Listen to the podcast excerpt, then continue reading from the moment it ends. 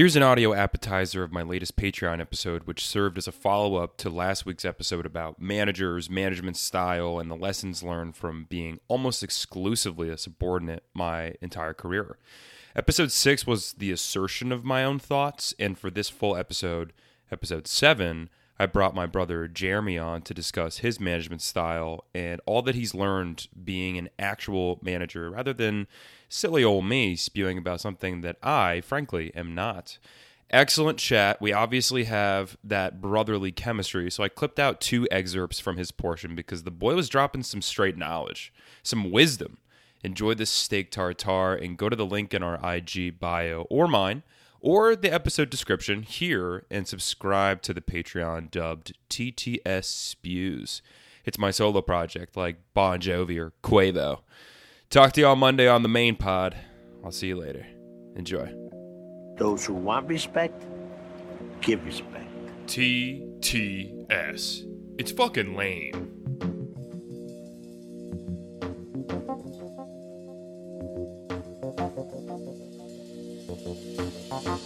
Oh, one, one hundred percent, one hundred percent. I'd be lying if I if I didn't say that at least once a week. I'm kind of freaked out, honestly, because uh, it is still new. To it's very new to me. I've only been in this role for four or five months, and the the craziest thing for me now is I've worked with a lot of the same people over the last four years. Um, many of whom still work in the company in different departments. And now that I'm a manager, I, they even almost treat me differently or or talk to me differently. And these are, you know, others that are even above myself. They're, these are, you know, director, VP level employees.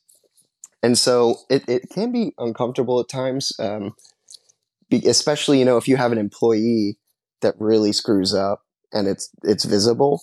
I think that's probably my biggest fear. And, and luckily nothing like that has really happened yet but I mean, it's definitely uh, there is a lot of pressure there. You one, you are under pressure to make sure that your team is completing all of their responsibilities, uh, and they're doing so in you know a, a clean and effective manner.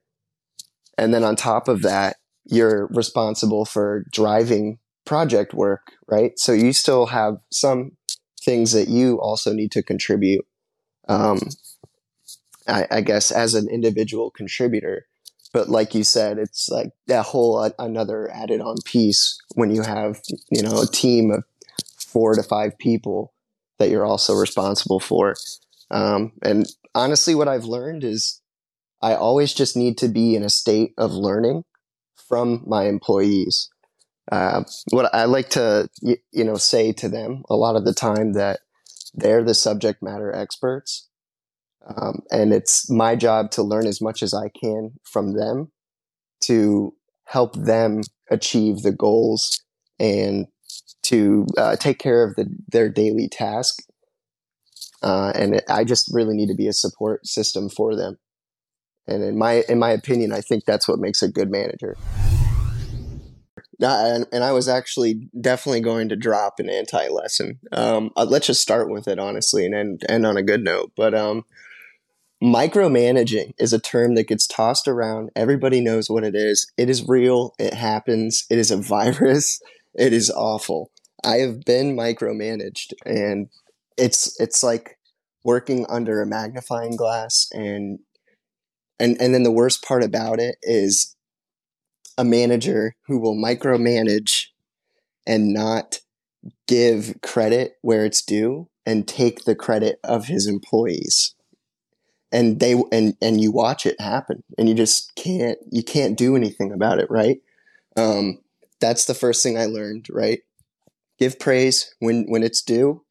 Um, whenever your employee does something that's visible and it's positive uh, celebrate that um, and because really at the end of the day and, and this is another cliche statement but when your employees perform well it obviously reflects good on their manager that's true. Um, because um, it just means that you're allowing them to do their job. So that's a one good thing. Another good thing, and something I thought that you said was kind of interesting was the whole endeared or feared uh, phrase. Uh, so I, I, think you can be endeared and respectfully feared, right?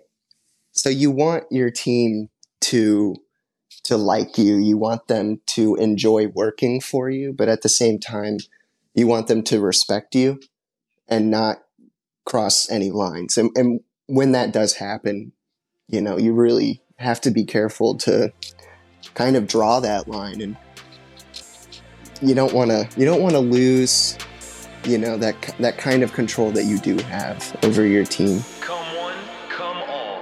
It's tough to say